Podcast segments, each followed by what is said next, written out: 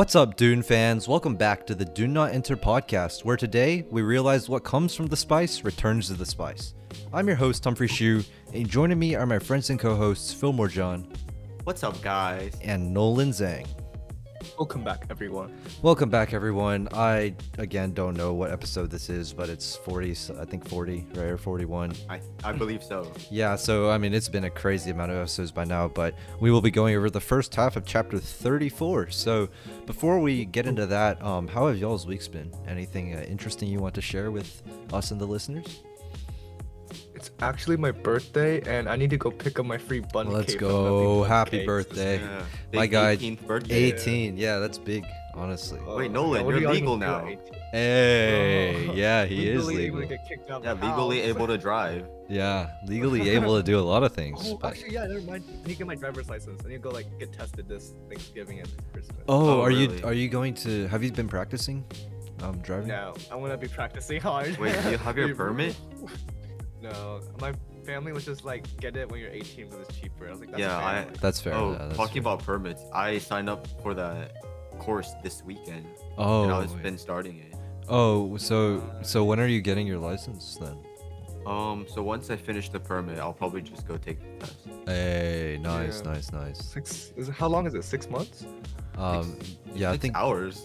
Oh well. six hours. Oh yeah. Oh well, like you have to hold the permit for a while though, maybe. I don't Oh, remember yeah. the rules. No, no, if you're an adult, it, you can just take it. Oh, okay, that's Okay, so- Yeah, it's I could do the same different. then, just six hours and then take Yeah, the and, and then I'm pretty I'm pretty sure you can just take the test. Cool. Okay. Don't I'll do quote me on that though. Don't quote me on that. Yeah. Well, that that's great no matter what.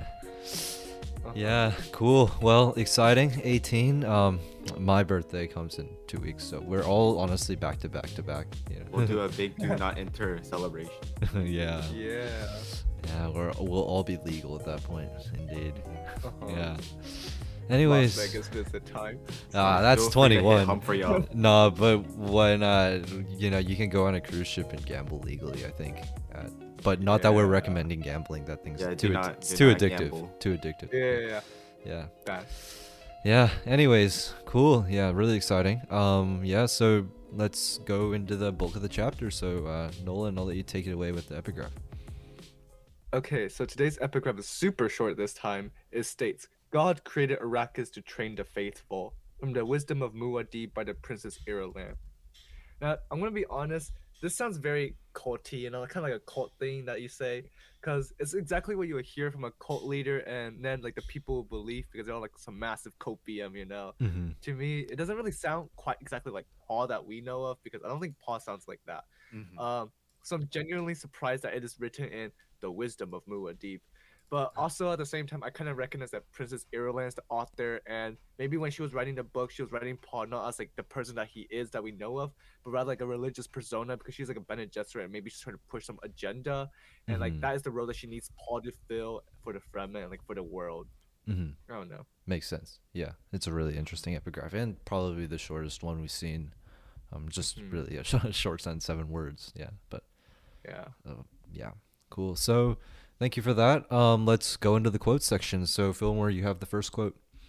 Okay, so for my quote this week, I chose The meeting between ignorance and knowledge, between brutality and culture, it begins in the dignity with which we treat our dead. Ooh, Mhm. indeed, wise words. Yeah. So my quote is, "I was a friend of Jamis. Jamis taught me that when you kill, you pay for it. I wish I'd known Jamis better." I wonder who said that. Also good Mhm. words. Indeed. My quote is I was a friend of Jamis, she said. When the spirit of spirits within him saw the needs of the truth, that spirit withdrew and spared my son. Ooh. Yeah, that's a lot of spirits. but yeah, Yeah, this That's a lot entire quote section Jamis. seems to be about Jam. uh, after after this chapter, Paul's gonna need to get some spirits. Uh, oh, oh. yeah. Okay. if you know what I mean, yeah. not old enough for it, but okay. Uh, yeah. Well, we don't know the a- legal age on Arrakis, but Yo, yeah, that's true. Because Yeah. they do have spice beer and stuff. yeah, yeah, yeah. yeah. True. hmm Okay, so. Well, I mean, I suppose when the you're the. Duke, you make the rules. Oh, yeah, yeah, yeah. Yeah. All right. So let's head into the chapter. hmm Okay, so we start off in the point of view of Jessica, and we get to listen in on some Fremen chants that go, Ima trava okolo, I Koren Korenha Okolo. I'm guessing the J is like H, Ha H instead sound, of- yeah. yeah, H sound instead of J. Mm. And that translates to these are ashes and these are roots. And this is a sign for Jamis's funeral. And Mhm. what an ominous way to start the chapter. Mhm. Yeah, it really reminds me of the whole like Lion King circle of life. Just like the dead still serves as nutrients to ensure the flourishing of the living. Mhm. Yeah. Oh, the circle of life. Just kidding. Oh, no, I no. don't Oh, believe yeah. in the circle of life. Yeah. I only believe in the food chain. Honestly, yeah. There's no circles. It's all it's all squares. Okay. yeah. So I'd also like at note another form of verbal communication going on among the Fremen, which is like Jessica at the very beginning mentioning the distant bird calls of Stilgar's watchmen. I just think it's so cool that just like the Fremen have the ability to imitate sounds of the desert, but also like understand them and also communicate to the animals, like the bat that they have like revealed like was like their scout or something. I think that's super cool. hmm Yeah, definitely. The you know the Fremen really are in tune with the, the animal culture and animal life in uh, on Arrakis. So the the fauna, the flora and the fauna. Yeah. I mean, they view, view the Muad'Dib, which is like the desert rat, as like kind of a sacred symbol, right? hmm Yeah. Yeah. Also, like this kind of builds a little into something that was I might talk about later about like the theme of animal versus human, which we've been seeing as like throughout this entire book, but it's kind of coming back now. Now that like they're kind of leaving away their humanity a bit. But yeah, Mhm. Yeah. Okay. So we get a little bit of insight into Jessica's head about how the heat forces her thoughts onto water and that the Fremen have trained themselves to be thirsty at given times. So it looks like her body still hasn't completely adjusted to the Iraqian climate and she still needs to like be able to run on a lower water content because she's still used to the Caladan water. yeah. Mhm. Yeah. So I mean, yeah, I was wondering how they dealt with the the obvious amount of sweat you would have in a still suit. Like you're in an exosuit all the time, and if your sweat can't evaporate and can't cool you off, and you just keep getting hotter and hotter, and it's an endless cycle, right? And because you know the the when sweat evaporates, it, it carries away your heat, right? So I I don't really understand how that works, but.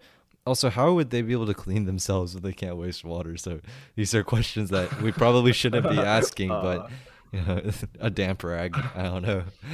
Yeah. I mean, maybe they kind of just like they kind of just continue sipping their water to alleviate some of this discomfort. Maybe they could try recreating this whole like water leaving the skin by sucking it back up. I don't know. Like it sounds nasty, but a friend have lived this way their entire life, so it's a matter of necessity for them. Uh, it still sounds bad though. Mhm. But besides that, I just want to point out just how confident Jessica is in her trained Bene Gesserit abilities. That was like she's like, I'm gonna soon be able to acquire the moisture sensing awareness of the Fremen because they're so sensitive to like any kind of moisture in the surrounding air. So she's like, I'm so cool because I've trained so hard for this. I could probably notice it too. Which you Well, probably I can, mean, but like, Yeah, if anyone can, Uh, it's the Bene Gesserit. They have the probably most, you know, Jessica, yeah. sensory kind of. Yeah, they have the most She's sensory cracked. sense. Yeah, I mean, for for lack of a better her term. memories con- contain like sensory, which is like so cool. Mhm. Like, Yeah. Mhm. So I mean, that's yeah, really interesting. Um, sensing the moisture. I mean, we can sense the moisture. We live in Houston. Yeah. Right. only when like it's super hot though. Ah, yeah. I mean, yeah, it's not. Right. Yeah, com- compared to uh, co- most people's expectations, you know, the winters here can get quite dry. But Yeah. Yeah, I think is. last year it was like 80 degrees during December. yeah, I It mean, was- it really that was depends. it. Depends on the depends on the season. Well, let's get back into the book. Yeah. And it looks like Jessica is already thinking about marriage for our boy Paul. oh, I mean, sorry, Ooh. our man Paul. Oh, and my bad. she seems to be against the idea of him having a Fremen girl as his wife.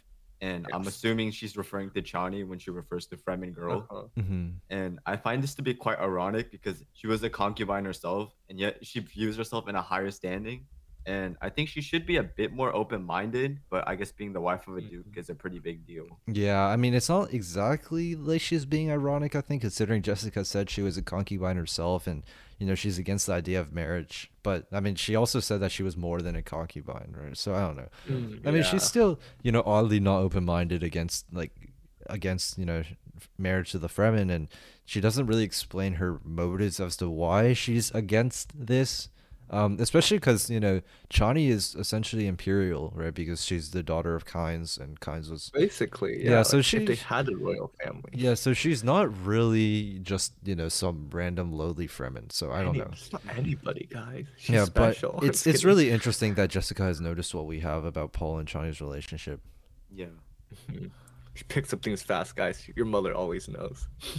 but also, I think it might just be like the Bene Gesserit way of thinking that's kind of, kind of moving in here because I remember a long time ago in the earlier chapters, the Reverend Mother and Jessica talk about like preserving humanity or like what they consider human. Their massive schemes about like royals, like bloodlines and stuff, and maybe it's just her like thinking that she must preserve whatever humanity is left in the Atreides' bloodline and like not let it get squandered. I'm not sure if that's the right word because like if you use it in that regard, and that means the Fremen in Jessica's eyes aren't seen as like entirely humans, like subhuman, which seems kind of off. But then like I've always thought the Bene Gesserit way of viewing other people is a little off, like whether they're human or not. I don't know. hmm Yeah, I mean, uh, honestly, that's kind of goes kind of back to what the Bene Gesserit, you know, have always been about, which was like animals and humanity and stuff like that. Yeah. Yeah. I think I, I think that Bene Gesserit tend to look down on most people because Mhm. they're unable to control their emotions as well as they are. Uh, I think it's natural. Yeah. Yeah. I mean, you can't help but be condescending. Yeah, I feel like, especially with of- people as powerful as the Bene Gesserit. Mhm. They have some sort Mhm. of elitism within them. hmm definitely. Yeah. And I mean, that's why they they always you know talk about like their plan and stuff. And yeah, so I mean, Their plan's better. yeah. Yeah. okay. The Jamis's water is given to Paul because combat water belongs to the winner. But this is pretty disgusting by my standards. Because it sort of Yeah. reminds me of what some Native American tribes did, where they would eat their enemies to gain their power. Yeah. Oh yeah, the hearts. Ah. yeah, they'll eat the hearts. Oh well, yeah. Some I sort of rem- cannibalism. I Ah, dude, it makes my stomach roll. Mhm. luckily I already ate. So oh, Uh, isn't hungry that guys? isn't that worse? You Oh, know, wait. then you'll you'll want to throw up. Ate a long time ago. Okay, okay, okay. Yeah, that probably okay. clean, clears things up. Yeah. And I personally would have a hard time drinking water from a dead body, no matter how clean it That's is. true. Mhm. And it looks like Paul agrees with me in the chapter as well. Yeah.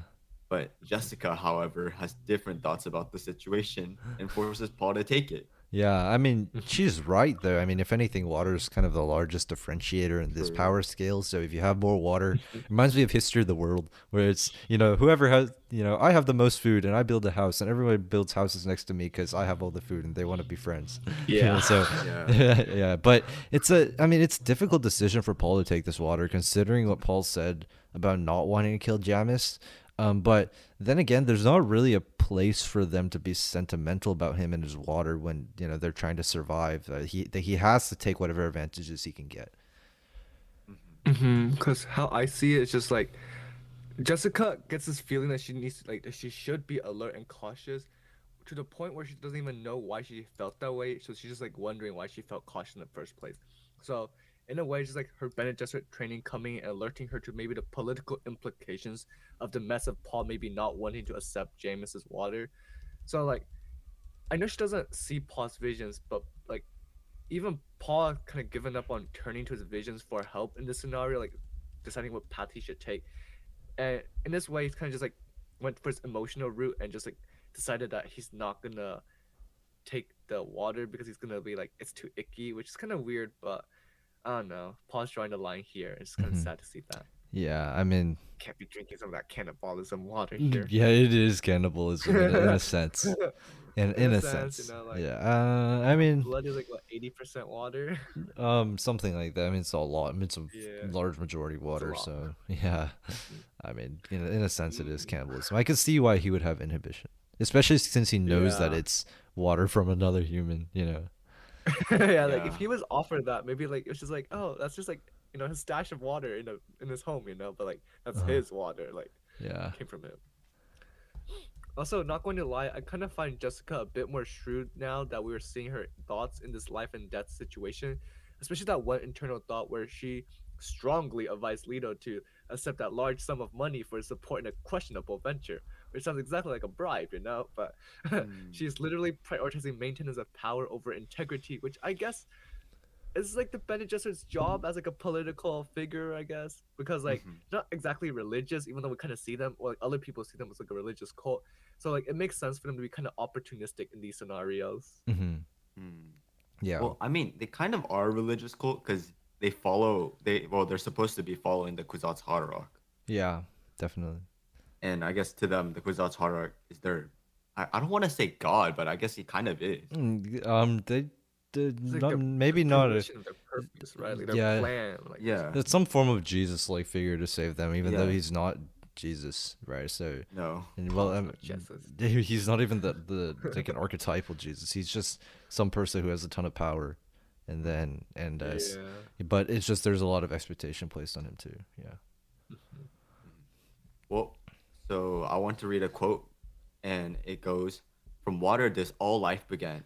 Hmm. And honestly, this is a pretty general statement agreed upon by many people in our world. But in Dune, it looks like it's quite the famous line from their version of the Bible, the OC Bible. And The Johnny, OG Bible. the OG Bible. Honestly. Imagine our Bible was derived from the o- OC Bible. yeah, you mean the, our, the OC Bible is derived from the OG Bible. Oh, okay. Yeah. What would Yeah. that be? The orange, orange Catholic Bible? Anyways. so Chani even brings up the Fremen version of the quote, which is "Gu- Guidichar Mantene. It is written in the Shah Nama that water was the first of all things created. Mhm. Yeah, I really don't know how to say that first part. don't, yeah, Can't yeah. Guy de Charmantene? I don't know. But Yeah. somehow these two quotes bring a sense of foreboding to Jessica. So the one Chani says and the one Paul says. And I mean, hopefully soon we can see why she's so bothered. I'm really interested. Yeah, this is like really ah, the suspense is kind of uncalled for to be honest. Like, Yeah, like what could happen? To mhm. be honest, like he just defeated his his enemy. You know, all he has to do is accept Jamis's water, and whether he wants to or not, it's kind of obvious that he has to in order to preserve their current position in the Yeah. tribe. Just like in a way, this book is about Paul and Jessica losing more of their humanity over time, and like we're seeing Paul struggling over the simplest things. Like he just needs to give it up, you know. Mhm. But like, like they've shown they're kind of okay with compromising on some areas, um, because like they're not total saints. So I, I don't know. Just drink his water, guys. That's part of the job. Yeah, and I mean, I mean, yeah, there is a lot of random. I wouldn't say random. Of course, everything Herbert does is, you know, uh, is like on purpose. But there's a lot of times where, where he drops these kind of really vague hints on, on uh, suspense and foreboding, and Mhm. you know, suddenly I feel queasy or suddenly I feel un- unsettled or something, right? And then Mhm. it feels, yeah, sometimes it's a little bit awkward. Um, I feel like, well, awkward don't know. Maybe as a yeah from from a standpoint like yeah I, i'm kind of on the edge of like on the border of something for suspense but i don't really know what so it feels a little bit weird yeah. As like the audience who isn't about to drink Jamis's water, I feel less uh, emotional connection to why Paul is feeling the way that he is. To be honest, hmm but I, I would understand if I was having to drink his water. But I'm just not. You know.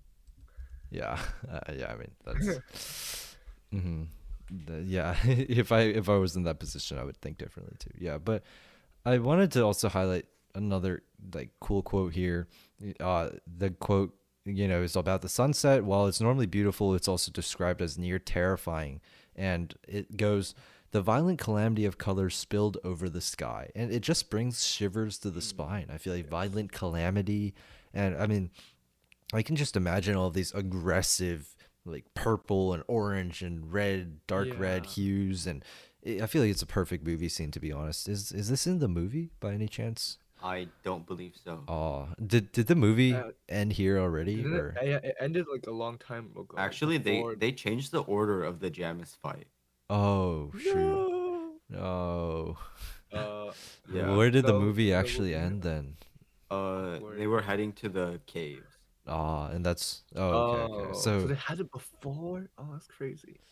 ooh, well, dang. Well, you know, when uh, is Dune Part Two comes out in what two years? You know, we're waiting on that. yeah.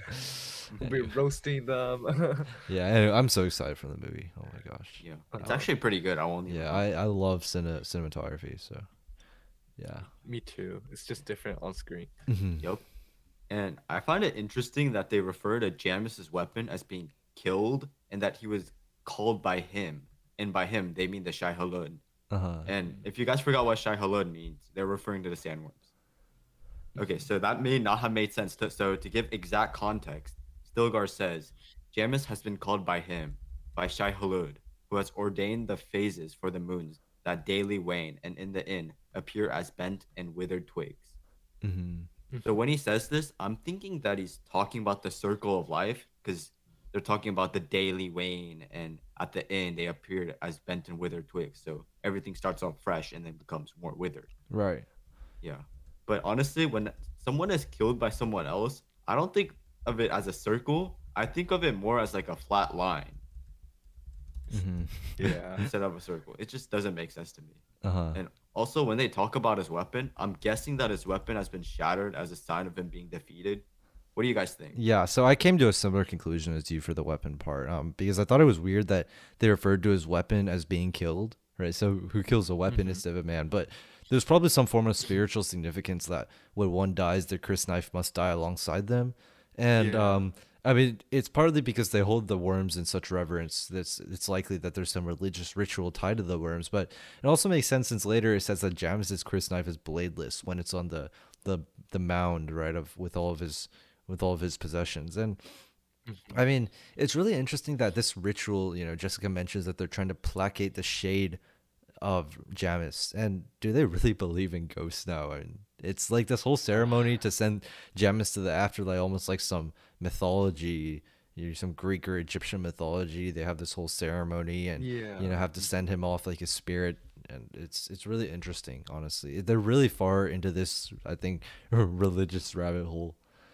Mhm. I mean, I wouldn't put it past them because to me, it just seems like there's some massive indigenous religious lore that must have gotten mixed up with the religion of the Missionaria Protectiva. I feel like this whole like returning them to the sandworms is much older than what the Missionaria Protectiva had, especially since like Chani in the beginning pulls Jessica back, calling her Sayadina, but instead she tells them that they must sit apart from the ceremony.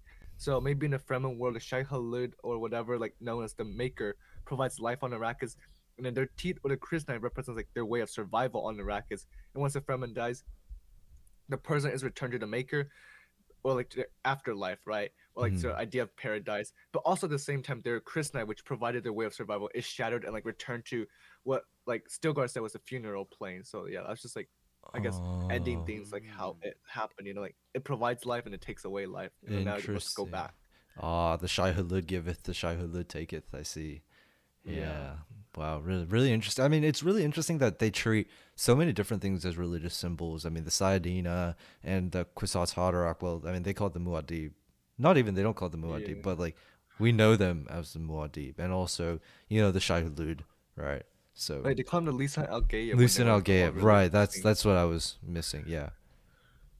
That's so interesting. Like they they put the makers or the Shai Hulud in such a high position, and then yeah, you know a couple chapters ago, Jessica saw them using one of the worms as like a traveling, As like a, the- Mhm. traveling. Yeah, Yeah, with the transportation. maker hooks and stuff. I mean, Mhm. they they have definitely have some super innate relationship with the sandworms, you know. Yeah. So yeah. Maybe it's like Native Americans and bison with like I'm sure there was like they Oh, looked up to the bison and like like they Mhm. kill the bison still, but they still like worship them. It, they they never of wasted it, you know. They the skin Uh-huh. was made for tents and stuff, and the meat, of course, was eaten. And they ground down the bones for like arrows and and all of Yeah. that stuff, you know. So they they didn't waste anything in in the bison. Uh, so it Yeah, might so simply. maybe it's that type of relationship. I mean, not that not that the Fremen have the ability to kill the sandworms, but I don't know anybody Yeah. that can them kill the down. sandworm. yeah, I mean, probably you have to drop an atomic on it. Even then, it might not be enough. yeah, it might just duck. just like yeah, yeah, all that for a drop of blood. I wonder how long the worms live too. Yeah, Oh, probably yeah. you know very long time. Millennia. Yeah, millennia, I would say. Dang. So they're basically immortal. hmm Yeah, for humans.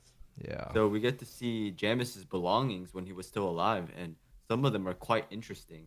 And the list of it goes the pale glistening gray of a still suit, a battered literjon, a kerchief with a small book in its center, the bladeless handle of a crysknife, an empty sheath, a folded pack, a paracompass, a distrans, a thumper, a pile of fist-sized metallic hooks, an assortment of what looks like small rocks within a fold of cloth, a clump of bundled feathers, and the balisette exposed beside the folded pack. Mm-hmm. No, not the balisette. oh and yeah. for those wondering what a distrans and a balisette is, a distrans is technology by which information could be implanted in animals for storage and retrieval. And this was talked about in an earlier chapter, which you guys should go check out. mm-hmm. And a balisette is an instrument similar to a guitar, I think. Uh, the one played by Yeah, Gurney kinda Halleck. lute, you know? Yeah. Yeah, yeah. And my ma- main question is, I wonder what the rocks are for. yeah, I mean, it's not really clear what the rocks and the book are.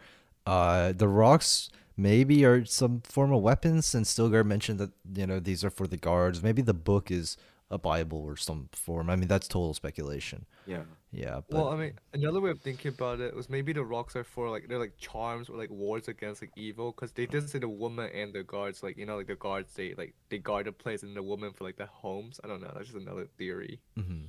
Uh, I but can I see, just yeah. want to point out like nothing in this entire Fremen society is wasted, and just the dead is remembered differently than how we remember the dead. Just like their continued support of their living is how they get remembered. To the Fremen, like the dead are kind of literally watching over them and protecting them because like they're using the things that they left behind, and they probably have a different sentiment regarding these things as even though they aren't in their best shape, like they like the pale gray still suit, they aren't viewed as junk simply due to like their still usefulness of each item and the emotional value that it has connected to the dead comrade, right? Mhm. So sometimes I think like maybe this is how our world should be. Like we don't waste everything to be honest, but like at the same time, the consumerism culture, like we just have so much, you know. Like Yeah. not everyone needs our stuff, and we just have a lot Yeah. of junk. It's just like kind of sad. But, Yeah. Yeah. I don't think someone needs a random piece of plastic sitting on my table right now. Yeah, Yeah. or the random, you know, broken part of my keyboard. Right? I don't. I don't think anyone needs that. uh, So I mean, there's yeah. I mean, yeah, you're right. I mean, people do say another man's trash is another man's Yeah, treasure. one man's- That's yeah. not always the truth. Uh-huh. Always the but, case. like that's like one person out of like everyone else. Yeah. yeah. One out of a million. Yeah, I mean, I'm I'm sure people would like that. Some people in parts of the world would like to have plastic, but not not you know. Not that type Not of plastic. Yeah. Yeah, so it's interesting that Herbert reminds us of Gurney when mentioning this balisette.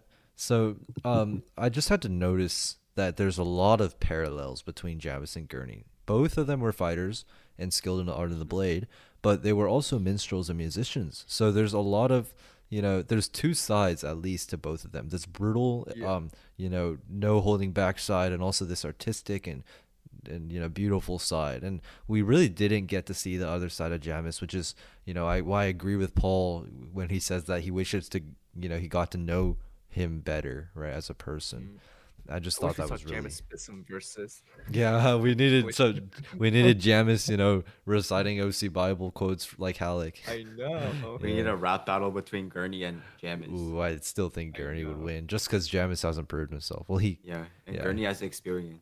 yeah Gurney's read more books. I'm sorry. probably I mean who has time to read books in the desert right Yeah. yeah. Yeah, so another thing is that there's some weird, ominous things that Paul's thinking of, again, due to his uncertainty factor um, in his gift, which is really interesting still. And he believes that this balisette symbolizes that he, Paul, will somehow either bring Gurney back to life or destroy him. So those are really polar opposites. And I mean, let's see which way it goes. It's really interesting. I mean, yeah, but like after our theory that like the visions are kind of just calculations of what he currently knows, like based on variables that he assesses in the moment. I also don't know how much weight Paul should be putting on these visions, but like his worrying is just like showing the mental strain that it's causing on Paul to think about like how any slight tiny action of his might be the difference in like saving a person's life or like them dying, right? So mm-hmm. in a way, if you believe in a butterfly effect, which I'm not sure if I do personally, like the whole chaos theory thing, like all of us are creating and destroying lives around the globe. But the difference that Paul, because he's able to calculate it and like he's able to kind of tie the blame back to himself. You know what I mean? So Mm. it's like Yeah, I feel- blissful ignorance. I feel that's that's the feels bad. problem with with such extensive future seeing. You know, let, let's say you see in the Yeah. future some some child die, but you can't do anything about it. You'd still blame yourself, right? I feel like Yeah, it just even though you know you didn't have a choice, it just you know in one out of seven million futures you saw this child die, and eventually this child actually dies. And you know, you know, you could have prevented it, even though you know you really couldn't have, but you feel like you could have, and then that that would really take a toll on you. Like, health, Yeah. mental Mhm. health wise. So that's the thing about. I remember reading a book about how there was this girl with this ability to see each person's death date on their forehead. Oh, Oh, dude. there's I've like a movie like that. Oh, really? Um, There's like an anime, I'm pretty sure. oh, well, there's the Gate. there's the anime for everything, Oh, but God. That's but true. I mean, I just thought that you know it kind of is a similar effect. Yeah. Um, Mhm. so I mean, there was a lot of times when people would hire her and and you know try to check their death day and really try to change it. And sometimes the death day would be really close Yeah. in the future, and no matter how they tried to avoid it, you know, they they couldn't. And this girl felt really bad and felt like she you know she was blaming herself, right? yeah. But but you know again she she couldn't really do anything about it. Yeah. So. That's the thing Also, the by future's the- seeing. hmm Yeah. And here we get to see something of Jamis's that wasn't on the table. The marker for Jamis's coffee service. I'm just like, what? I mean, I was thinking like I don't really know how that looks like, but I'm guessing it's used to make coffee and I know that since water is super rare on Arrakis, that means their coffee is probably even rarer because you, like they did mention those things like spiced coffee and like even a duke drank it. So it's a rarity and it's luxurious.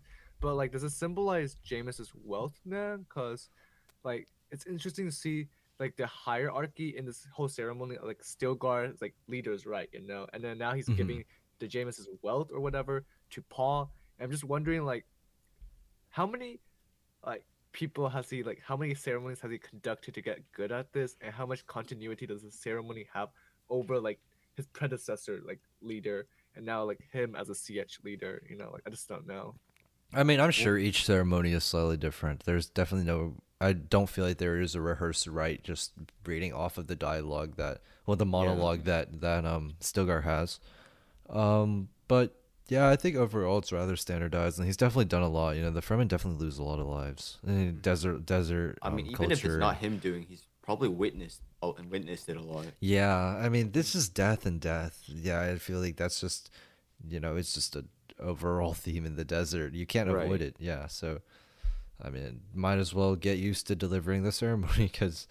that sounds so terrible, but yeah, I mean that's just how that's just how it is. Again, you know, the Fremen have to adapt, and yeah. yeah, so mm-hmm. just you know, do do the water rights and and move move onwards.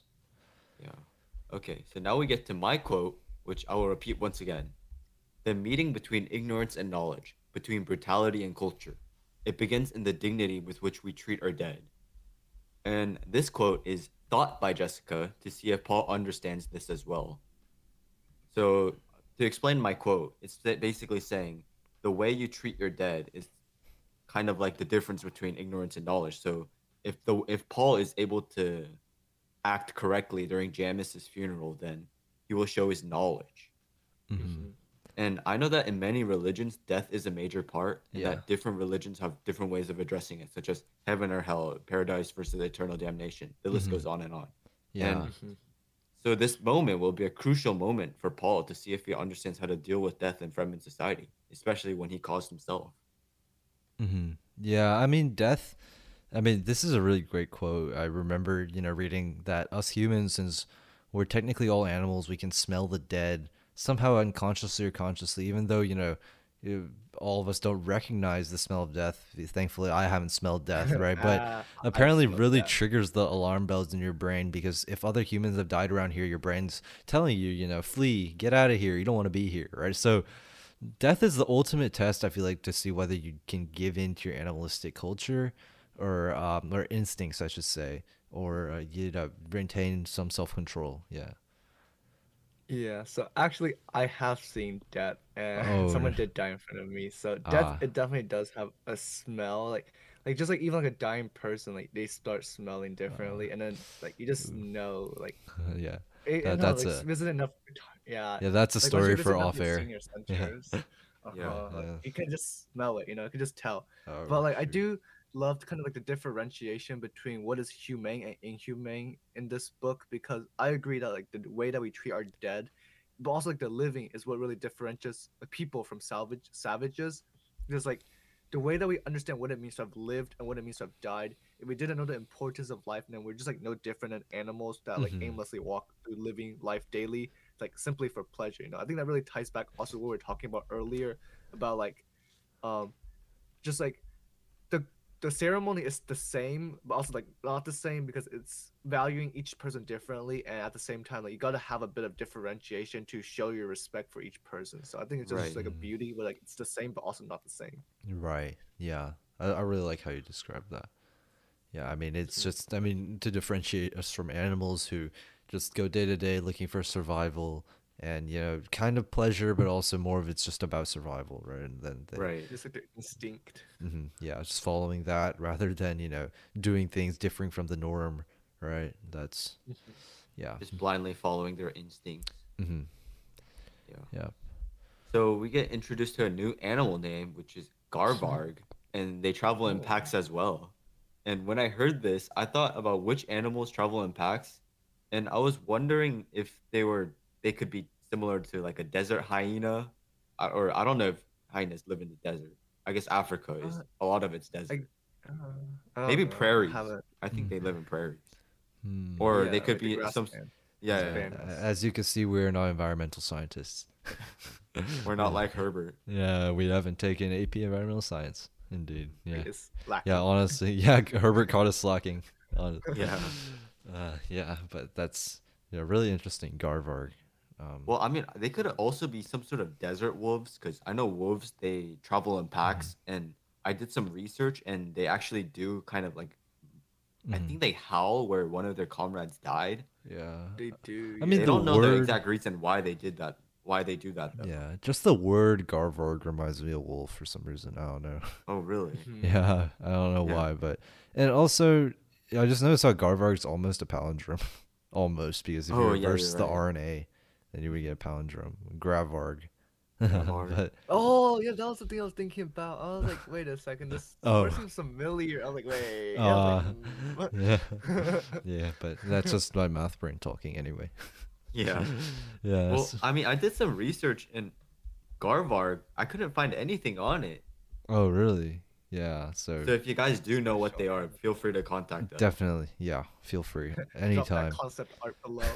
yeah.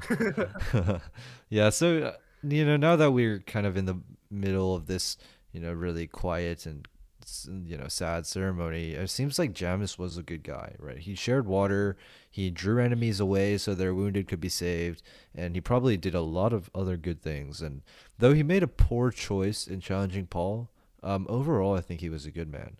And I can respect that because it makes it harder on Paul to hear all this probably, especially in this solemn atmosphere and the fact that he just came out of this fight, right? Since he's realizing that he killed an honorable Fremen, and um, yeah, so it, it must be you know even harder on him. Actually, thinking about what like the stuff that he just said, like how he shared water, drew enemies away so their wounded could be saved, and there's like other stuff. To me, it just seems like objectively, like Jamis did all the wrong choices. Because like objectively, the Fremen should ditch like people like they can't carry anymore, like they who aren't have water. But Jamis like defied those odds and made it happen. Mm-hmm. So I think like that's kind of like what makes him human in my eyes. But at the same time, it's also like what makes like kind of why he died. I guess it's I don't know. Hmm. And, like, it's one of those things that like his challenging of the of the norm or like what should have happened is just like what led him into this scenario of challenging Paul. But at the same time, I really like the fact that this funeral or like the ceremony isn't about like like being sad, right? It's about remembering Jamis for what he's done in this life and Mhm. I think it's super important to focus on like a person's positives rather than their negatives because biologically we actually are more hung up over a person's negatives because we don't want to ever repeat it with the same person again. You know, we want to like avoid it forever. Mhm. So in this manner, no matter how much of like a douchebag or whatever the person was, at least they have like they're left off their life on some like all right note as there like some positives that they're remembered by. hmm Yeah, Yeah. I really like that. So he, I mean, he ended, even though you know he ended in, in a knife fight and and you know with a with an Yeah, incorrect no challenge and and with he ended as a doubter, but in the end, you know, he was kind of redeemed. Yeah, so that's really good. Even though it's kind of an unnecessary death, Mhm. at least for him. But Yeah, but I mean, Yeah. d- I feel like maybe it was necessary for the plot because now yeah, the for the plot, definitely. the but Fremen must be convinced Jamis now. himself- Yeah. yeah. mhm. Also, now we get to my quote, which was like by Jessica. I was a friend of Jamis, she said. When the spirit of spirits within him saw the need of truth, that spirit withdrew and spared my son. So I chose this my mm. episode quote because to me, it's really surprising that Jessica firstly stepped into the circle and said this, because Chani pulled her away from this in the very beginning, told her to stay out of it. But secondly, because this is super honest from Jessica. It's like one of those things that, like, if you're too honest, it might come off as kind of insensitive. But the. Mm-hmm. Fremen kind of value honesty in the scenarios, and I don't know.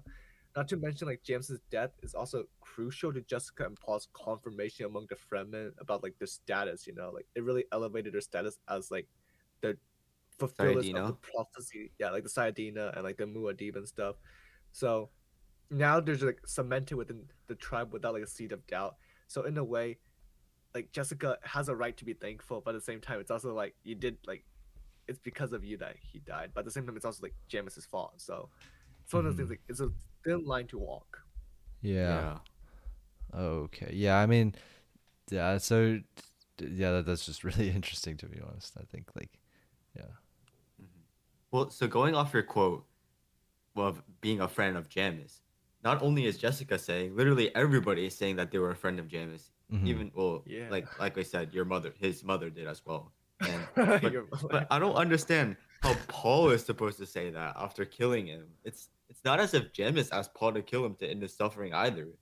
Mhm. uh-huh. The situation is just so awkward, and I feel kind of bad for Paul. But of course, he somehow manages to do the right thing. Right. Yeah. So this leads into my Yeah. quote for the week, and Paul says, you know, I was a friend of Jamis. Jamis taught me that when you kill, you pay for it, and I wish I'd known Jamis better. So even with this choking up that Herbert writes with his ellipses, you know, he uses three ellipses, so you can just imagine Paul's voice kind of breaking, and and it's really potent, and he still manages to be eloquent, which is so, you know, great for him because I remember while I was reading this, I was trying to think my way out of the situation just as Paul was trying to think his way out of the situation. I was trying to think for him and see what I could come up with in the same, you know, span of time as he has uh, to to see, you know, what I should say in the situation and but I mean, I really couldn't come up with anything that was reasonable, right? I couldn't just say, "Oh, I was a I was a friend of Jamis, even though I didn't really know him, even though I just stuck my knife in him, right? So, I so I mean,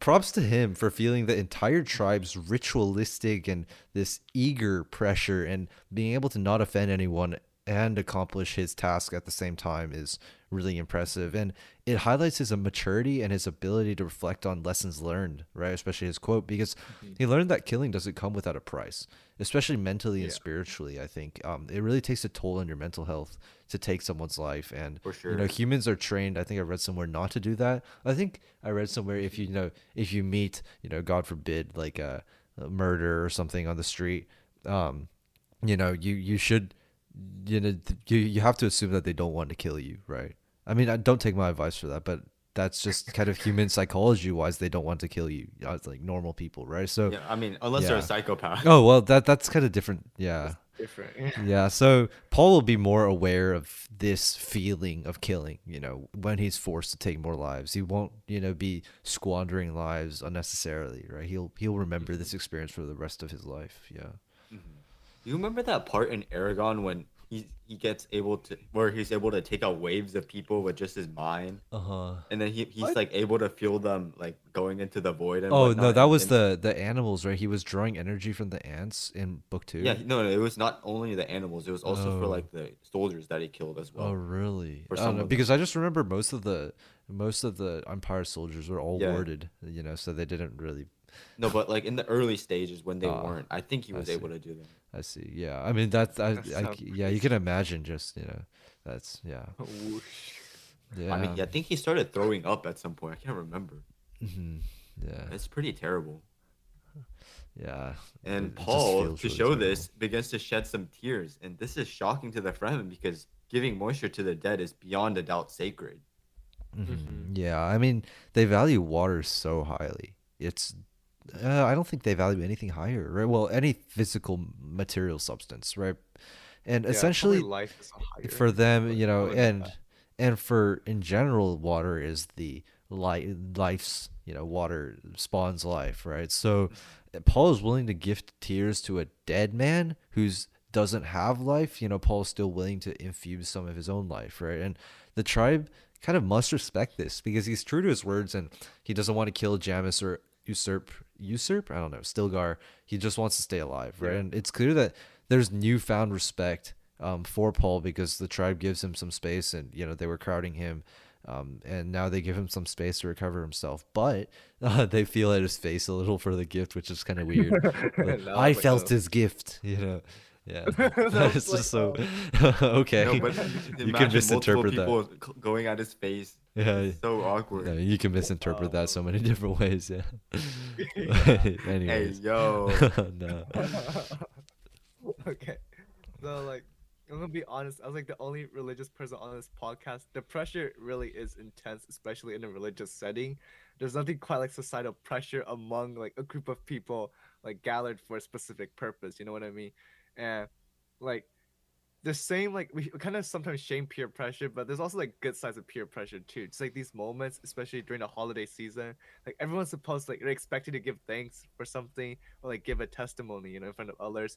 I think like yeah, like it's kind of like bad to like make someone do it out of just peer pressure. But I've also heard some pretty wonderful like testimonies because someone like eventually like especially near the end of the like service decides that they want to share with the rest of the congregation what like God's done for them in their lives. And, Oh like, yeah. they could just remain silent, of course, but they couldn't have lived with themselves if they hadn't done Mm, it. Like a know? So confessionary. just yeah. cool. Yeah, I think it's just like there's some good aspects to it.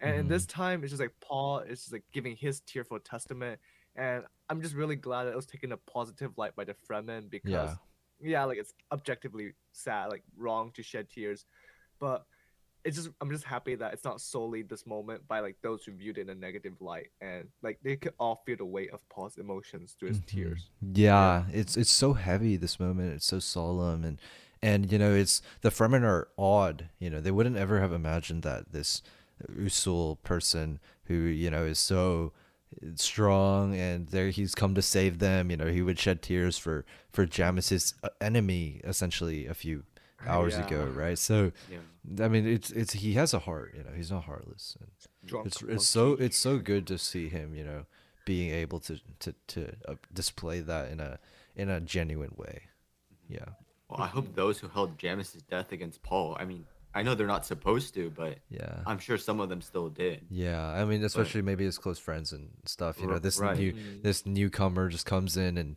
kills one of the the oldest members well not the oldest but you know, One one of of the the, more experienced members in the Right. tribe yeah Yeah. So- I hope they found it in their hearts to forgive him, especially after this show of emotion. yeah honestly though if anyone knows it it's the fremen they they don't have the time to hold grudges yeah so- Yeah, they gotta move on Yep. quickly.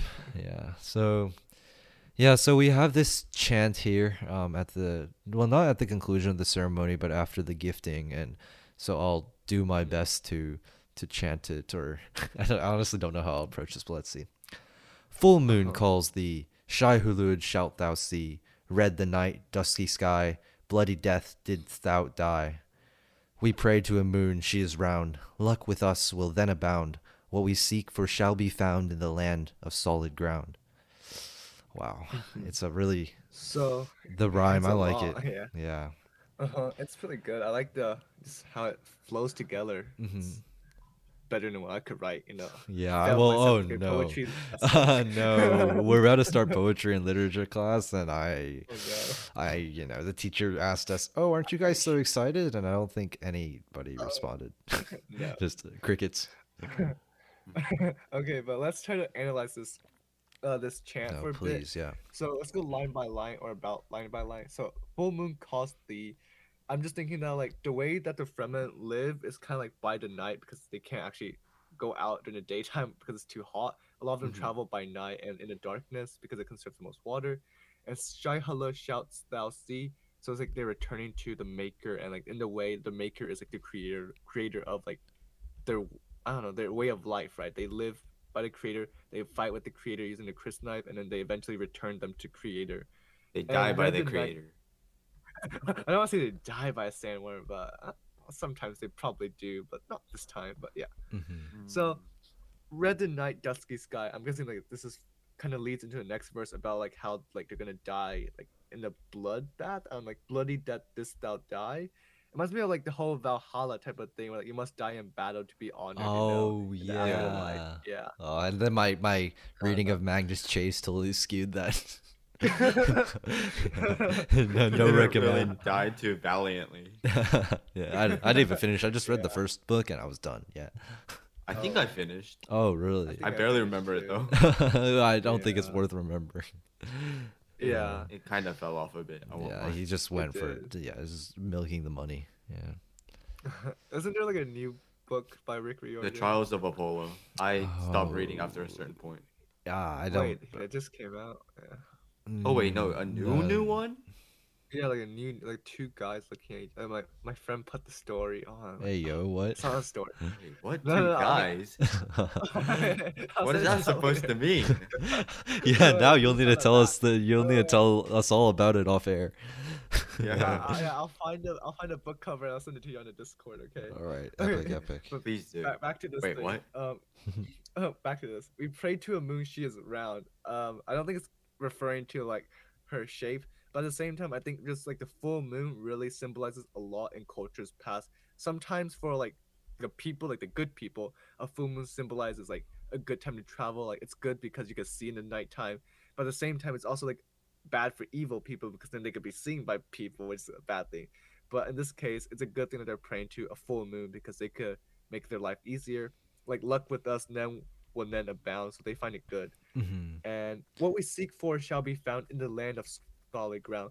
In this case, I was thinking like what solid ground means to them, and what I thought was that like Arrakis currently is full of sand, and in a way they're just thinking that they must like their dream of terraforming Arrakis like what makes solid dirt is just like vegetation, dead stuff. Like that's what dirt is made of. So maybe their goal is to like this their paradise includes this dream, you know, like what we seek for, like is in the paradise that we seek, and like that's what we want working Mhm. towards, you know. Mhm. Yeah, solid ground So- is created by, I think, plants. They're holding the soil together. Organic together. matter, yeah. Oh. Like organic matter. With like a tree holds. Yeah, the- and especially you know sand is not solid. Right, right, yeah, right. yeah, they're just I think that's more yeah more direct too, and yeah, wow, great, yeah, I cool. mean, that's my analysis. Yeah. scuffed, but no, I, I mean, think was it's pretty good. I think I it's really good. Um, yeah, it's it's a really complicated poem, I think, and well, not even well a chant, I su- suppose, but yeah, I mean, it just shows you yeah this goal. You know, Kynes has really infused his own perspectives into this Mm-hmm. Fremen culture. I feel like, and um, Yeah. and they they're even chanting it at death rituals now.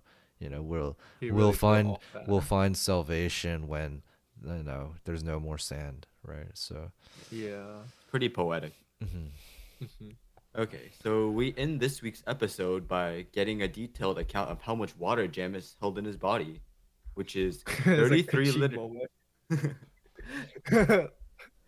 so it's 33 liters and 7 and 33 wait no sorry 7 and 330 seconds drachms of the tribe's water A I little think- confusing, I- but yeah. yeah it was pretty confusing Drachma. but- I, I I just thought drachma, you know, because it's like the Greek coin, but it's not actually Yeah, drachma. yeah, yeah. Oh, like yeah. that, huh. Mhm. So i'm assuming most of you don't know what a drachm is Yeah. and i think that's how you pronounce it Mhm. and i was the same until today so a drachm is a unit of weight formerly used by apothecary apothecaries i think that's how you pronounce it. Apothecaries. Ap- I never learned that apothecaries word. Yeah. Dude, these are so hard to pronounce. There's so many about that. long words. These are like 15 Yeah. letters apiece. Yeah. No no blame. Because in my head, I would just read it and I would just read it a certain way and not care. But then, Yeah.